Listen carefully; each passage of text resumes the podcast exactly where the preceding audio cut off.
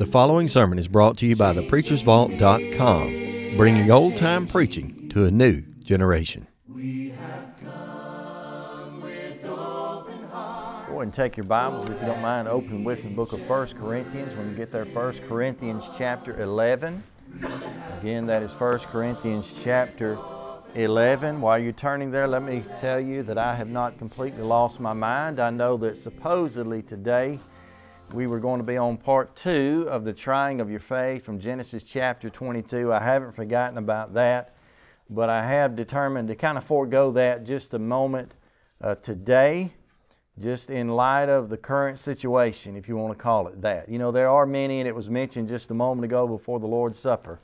There are many who today are celebrating a holiday that uh, society at least refers to as Easter.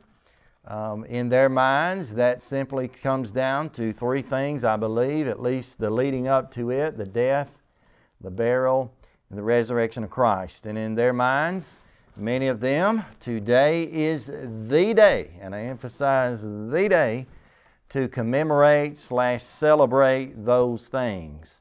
Matter of fact, I had a friend of mine not too long ago in talking about today, I guess, looking toward the day anyway. He said, Jim, what do y'all plan to do at, and I'm using his, his words now, at your church on Easter? And I said, Well, I'm excited. It's going to be a wonderful day. I said, more than likely, I'll get up like my family will, and we'll all get dressed up. Some of us will put on new clothes. For me, it was just a suit I finally squeezed into, but we'll put on brand new clothes and we'll make our way to the car and head down toward the church building, and it's going to be a wonderful, wonderful day of worship. I went on to explain to him exactly what would go on. I said there'll probably be a little bit bigger crowd than there normally is. There'll be a few people that are visiting a few people that are coming in with family or maybe just strangers that might make their way into the church. And it's going to be an opportunity because it'll be on that day when we'll do something that is so wonderful. I said, we'll gather together and we'll sing praises, and I will know every one of them are going to be uplifting and educational. And we'll take opportunity on that day and we'll be able to give back in gratitude and thankfulness for our Lord There'll be a sermon that's preached, and hopefully, if it's not me, it'll be really, really good, and people be inspired by it, and, and their lives may even be changed by it. Who can tell? But I said, really, the main focus is going to come down to us taking of the Lord's Supper. And it's going to be a wonderful time. I said, we'll be able to remember and commemorate and even celebrate the death, burial, and the resurrection of our Lord. And when we do that, we'll partake of two emblems that He asked us to use one being the fruit of the vine to commemorate his blood, and yet another being the bread, or if you will, the unleavened bread to commemorate, commemorate his body that's broken there on the cross. And I said, I can tell you from past experience, there will be those there who, as they partake of that, they will smile from ear to ear. They'll be so happy, they'll be so excited to even think that Jesus would make such a sacrifice as that. But I said, there'll be a few Probably should be more. I said there'll be some there that if you'll watch them closely, not that it's about them, but I said you'll see them as their hand lifts that cup, it'll tremble just a bit. And I said I've even seen folks on a day like that where tears will roll down their cheek in considering such a sacrifice as that. His reply to that conversation was, How can I get there? I want to go to your church on Easter. I said, Well, you're more than welcome to. And a matter of fact, if you want to just come on tomorrow, and this was back a week or so ago, I said, You come on tomorrow, we'll do the same thing. When we come back on Easter, supposedly, we'll do the same thing. And you come back the next week, you'll see the same thing because that's exactly what we are going to do every time we gather together to worship our Lord. And then I in turn gave him this reference, albeit I didn't read it, but from 1 Corinthians chapter 11. I hope that you were there. You're familiar with it. Oftentimes we use it as a reminder of what we do when we do gather together and take part in what we refer to as communion or the Lord's Supper or however you might title that. Beginning in verse 23, here's what was said of Paul in speaking and even quoting the Lord. He said, For I have received of the Lord that which was also delivered unto you, that the Lord Jesus, that same night which he was betrayed, took bread. And when he had given thanks, he brake it and said, Take, eat. This is my body, which was broken for you. This do in remembrance of me. Verse 25, chapter 11, 1 Corinthians. And after the same manner also, he took the cup. And when he had supped, saying, This cup of the New Testament is my blood, this do ye as as ye drink in remembrance of me. For as oft as ye eat this bread and drink this cup, you do show forth the Lord's death until I come. Now, that is, if you want to consider it that way, that is the proclamation of what Jesus said. That is what Jesus commanded or instructed or gave his disciples to do. Now, somebody says, Now, wait a minute, Jim. Uh, he did. He gave that to those apostles. They were gathered in that room the night of his betrayal, the night before what would eventually be his death on the cross. And as they were gathered, he gave that to his apostles. That's what he instructed them to do, but how about us? He gave that in that room that night to his disciples. You see, not every one of his disciples were apostles, but every one of his apostles were disciples. And you and I stand here today, some 2020 some odd years removed from that, and we stand today as disciples. And we continue steadfastly, Acts chapter 2, in the apostles' doctrine, in fellowship and even breaking of bread. In Acts chapter 20 and verse 7, the apostle uh, Paul is recorded, Luke is the penman there, but is recorded of him that he made a remembrance there of how it was that those disciples gathered together biblically and even historically, we learn, on the first day of the week to break that bread. And so we have for us another opportunity among many opportunities to just simply hear the proclamation of our Lord and to understand it. Now, I will tell you two things. One of them may be true, one you may disagree with. First one, I am not the son of a fool, neither am I a fool. to think, now you may, doubt, you may doubt the latter, uh, but to think the fact that we should not take an opportunity at times, not every time, but at times, to remind ourselves of the death, burial, and resurrection of Jesus. And maybe, just perhaps, there's not a better time to do that than when the rest of the world is so fixated and focused on it, if it be even for the wrong reason. Because from what I've gathered in our community back in Munford, the little town of 1800 Munford, Alabama, there are even in that small town those who are very divided. There are some on the one hand that to them Easter is the biggest event of the entire year and of their lifetime. On the other hand, others say it's of no regard. The resurrection itself was nothing more than a lie to begin with, and we ought not even bother with such things as that. How do I know that's true? Because I've experienced it, but I also know that it was biblically true in this day. So you're in 1 Corinthians chapter 11. Turn toward your right a few pages. You know exactly where I'm going. 1 Corinthians chapter 15. And we're going to talk for just a few moments today about the resurrection of Jesus Christ. Now, while you're turning there, ask yourself Does Jim preach on, uh, about the birth of Jesus on Christmas? And does he preach about the resurrection on Easter? And does he preach about mothers on Mother's Day and fathers on Father's Day? Typically, no. But because we have divine authority for celebrating slash commemorating the death of Jesus, I'll preach this any Sunday anybody walks in.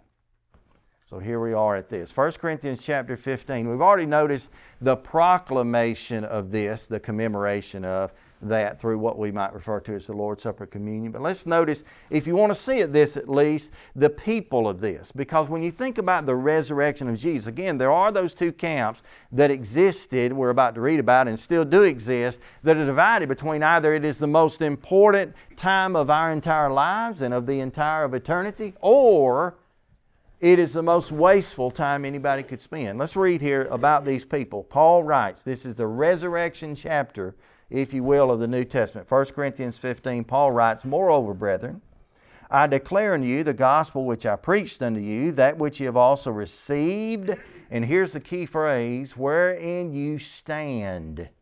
So Paul's telling these people, I'm preaching here something you already know, in which you ought to also currently stand. Now keep reading. By which you also are saved. That's a good reason for this. If you keep in memory that which I preached unto you, unless you have believed in vain. For I delivered unto you first of all, that is not first in time, but in priority. For I delivered unto you first of all that which you have received, how that Christ died for our sins according to the Scriptures. Now, there are two primary phrases in that verse, one being Christ died for our sins. That is, for the reason of having, we know in context of other books, having our sins to be remitted, forgiven, washed away, taken away. But the more important phrase in that comes behind that in the explanation of such, how that Christ died for our sins according to the Scriptures. That is, we know about this because we're able to read the Scriptures. And if you believe, or I believe, or anyone should say that Christ died for our sins, he must believe that based upon only that one thing, and that is the Scriptures. And if he believed that from the Scriptures, then anything else those Scriptures, I know I'm emphasizing that a lot, contain should be believed also. Now, some don't want to accept this fact, but it is a fact. Either this book, this Bible itself, I'll hold up old and new for this, but either this book is true altogether or it is false in every part. And if someone failed to receive the word of the Lord here, that Christ died for our sins, he ought to also fail to receive any other instructions given among this book. And you turn that phrase over, I want for time, but the same applies. If he wants to believe anything, he must believe everything. All right? Now keep up the reading there because we're not taking much time for this, honestly but how that he died according to the scriptures, verse 4, and that he was buried and rose again on the third day. What's the next phrase? According to the scriptures. So when you think about the people here, so far we haven't even got to physical people, as in humans, as in mankind. We're simply talking about the scriptures themselves that give testimony to this. And the only way these people, a little bit farther down the page, are going to become eyewitnesses, what they are, to actual situations where the Lord was seen by these people having been resurrected from the dead.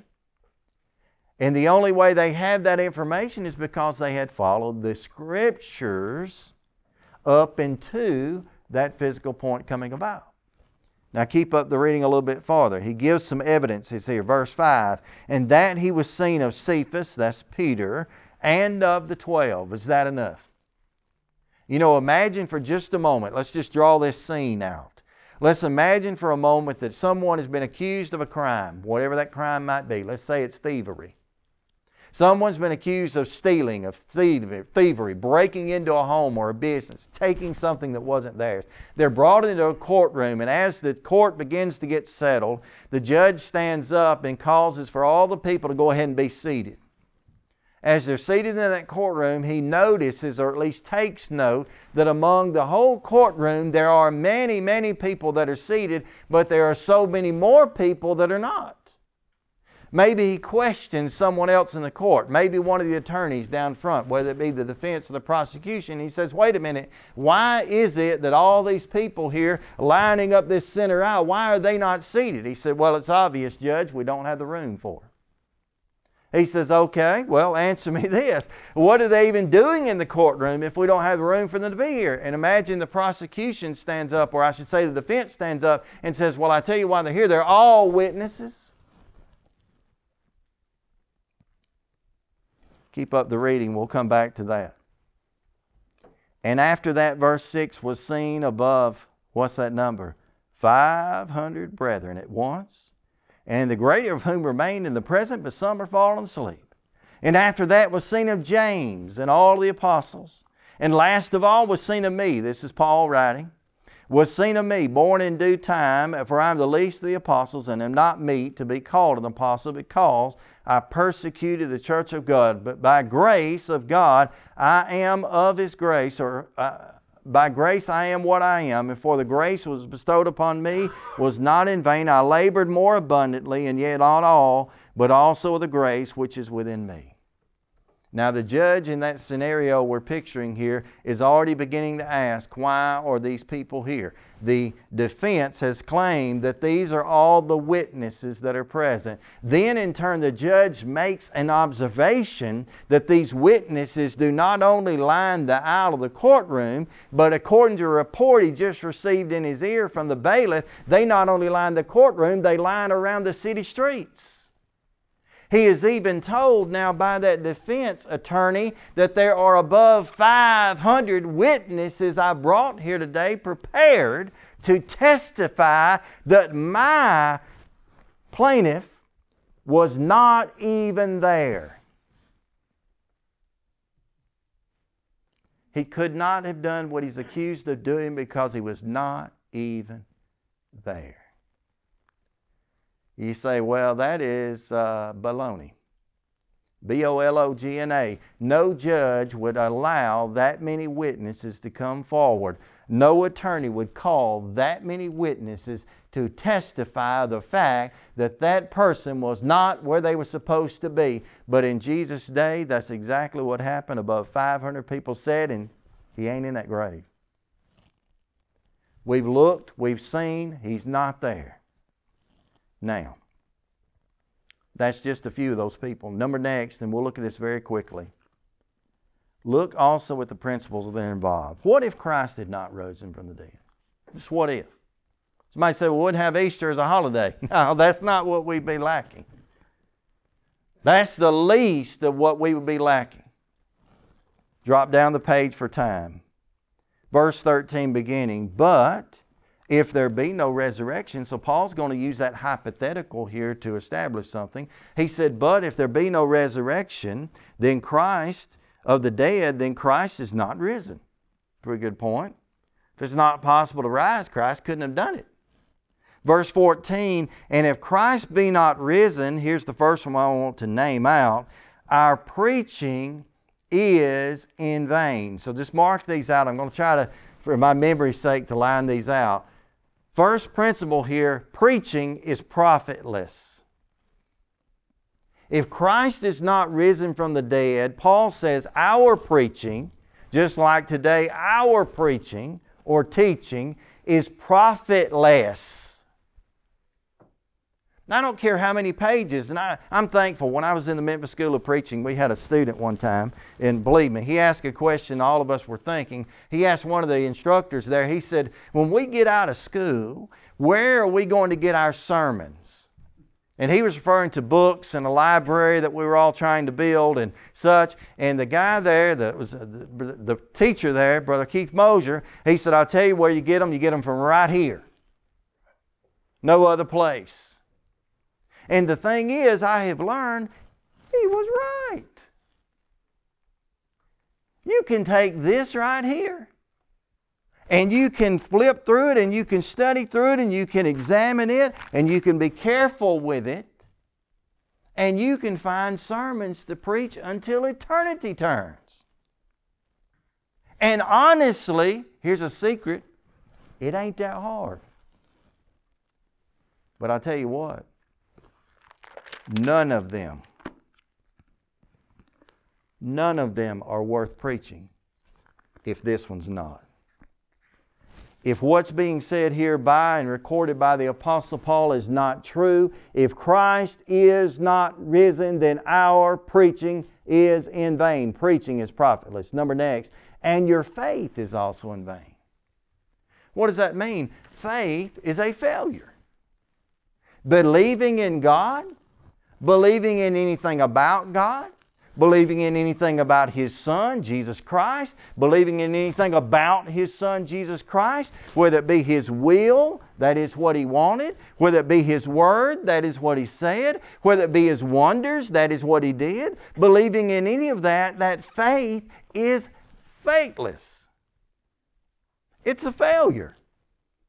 To consider God's Word and to see those things written of God Himself and of His Son is an absolute failure if He's not risen. Number next, keep up the reading. Paul adds to that, verse 15, and yea, and we are found of false witnesses of God because we have testified of God that He raised Christ, of whom He raised up, if ye be dead, if ye also be dead and rise not. So what's Paul saying? He said the disciples were deceived.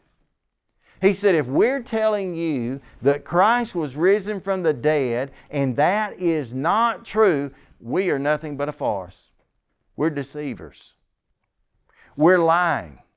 We're making up fairy tales and stories, and what we're doing is of no worth. That's the phrase that he uses right here. Really, he said, We are found as, what is it? False witnesses. Here's the bad part of God. Raise your hands. Help me with this. How many of you ever told a lie? You better get them up. You lying now. Telling a lie is bad. Telling a falsehood, a story, is how we call it, is bad. Being a false witness, false witness of God, or worse. I'm not implying that we ought to go home and, and, and lead someone in the wrong way and lie to them about anything, but I'm telling you what, if you lie to them about this thing, you must have lied to them about everything it makes, in that case, the disciples nothing more than deceivers, or in that case, nothing more than they deceived. Next one here, we're moving quickly now. Verse number 16, for as Christ is not risen, they are not raised. Verse 17 adds to that, and if Christ be not raised, then your faith is in vain. Watch this. And you're dead in your sins. What does that mean? It means our sins can't be cleansed it implies in that case that sin itself remains as, here's a big biblical word, sovereign. Now, the word sovereign means it rules. It stands above, it reigns. You want a reference for this, you can write in your margin Romans chapter 6. You say, what verse? Romans chapter 6. Let not therefore sin reign in your mortal bodies. He starts that chapter out, Romans chapter 6 and says, Let no man say, that's James. He ain't started out that way. How'd he start out Romans chapter 6? Y'all know. Because I'm blank. Hmm? Don't y'all like this? You know what this proves? I'm not that inspired man we talked about in the last hour, never claimed to be. What shall we say then? Shall we continue in sin that grace may abound? God forbid. For how are we that are dead to sin continue any longer therein? How are we dead to sin? How is that possible? Because of the death, burial, and of course, Paul is making the argument here the resurrection of Jesus makes that possible.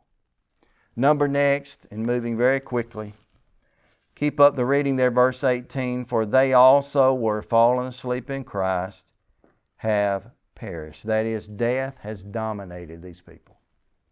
You know, one of the beautiful things that we often gain from 1 Corinthians chapter 15, albeit it teaches of the resurrection of our Lord, is it teaches the advantage of His resurrection that made possible our resurrection. And one of the most exciting, exciting slash inspiring sections that you come to really comes down toward the latter to end of this. If you want to notice it with me, 1 Corinthians 15, verse 51 For I show you of a mystery how that you shall not all sleep, but we shall all be changed. In the moment, verse 52, in the twinkling of an eye, at the last trump, for the trump shall sound, and the dead shall be raised incorruptible and changed, for the corruptible must put on incorruption, and the mortal shall put on immortality. For the corruptible shall have the incorruption, and the mortal shall have the Im, uh, immortality, and shall be brought to pass. For it is written, Death is swallowed up in victory. O death, where is thy sting? O grave, where is thy victory? For the sting of death is sin, and the strength of sin is the law. But thanks be to God who giveth us, what's that next word? Victory through Christ Jesus. And our beloved brethren, be steadfast, unmovable, always abounding in the work of the Lord, for as much as you know that your labor is not in vain in the Lord.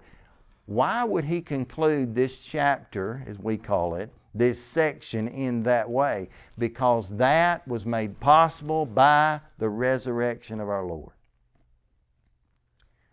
Death would have dominion if Christ were not resurrection. We'll look at one more and then we're done. Verse 19 goes on to say, And if this life we have only hope in Christ, for we are most men of most men, most all. I can't read. for if we only have hope in Christ, we are of all men most miserable. Final fact of the resurrection here. And that is our futures or failures without the resurrection of Christ. If you've ever had, like I have, I know that you have, a worry, a concern, an anxiety, a pain, a doubt about our futures, those things are washed away by the fact that Christ was raised from the dead. So let me turn all of those over very carefully. In this case, what Paul argues is then preaching is profitable. Faith is feasible. He argues in this case that disciples, they are dependable. What they said was true. He argues in this case right here that sin has been subdued. He argues in this case that death has been defeated. And he argues in this case that our futures can be fabulous because of our Lord. So, what would I do? Based upon, in that case, the proclamation that our Lord made this do in remembrance of me. I'm reminded of such witnesses like those people above 500 who all in agreement, without question, all establish the fact that yes, we have seen that resurrected Lord. It's real. And then, based upon these principles, I learned very soon and quickly that without this resurrection, we have nothing. But because of this resurrection, we have everything. I want you to turn to one more passage, and we're closing with this. The invitation of our Lord is open to you. Look at Romans chapter 1. See how important this right here was. Romans 1 and verse 4. Paul writing this book concerning Jesus Christ, according to verse number 3, Romans 1 and verse 4 says, He, that is Christ, was declared to be the Son of God with power, according to the Spirit of holiness, same reference as the Scriptures, by the resurrection from the dead. How important is a day like today? Where the world celebrates a holiday called Easter. No more important than any day. We are commanded to gather together to worship, to commemorate our Lord Himself for the fact that, yes, it is true, He died. It is true, He was buried. It is true he was resurrected. But you see, it's also true that He's ascended. And He sits right now at the right hand of the throne of God with the authority to look down on us in preparation to be not only our judge, but if we're right in His sight, our friend. That is all I need you're here this morning, you're not a child of God's. The invitation is open to you, as it would be on any day, any opportunity that's available. Any day of breath is a day of beginnings. Through faith, repentance, confession, and baptism, you put on Christ and began to take advantage of the blood that was shed. But not in the fact he's dead, but in the fact that he lives. A young man was asked to write a paper about the most famous and well known living man. He wrote about Jesus. The instructor said, You failed. He's dead. He said, No, sir. He's alive. He absolutely is. If you're here this morning, you're a child of God, you're more like I am. It's just really, really easy to lose sight of the importance of all that Jesus did. And more importantly, all that He continues to do for us. Invitation song is prepared. While together we stand and as we sing.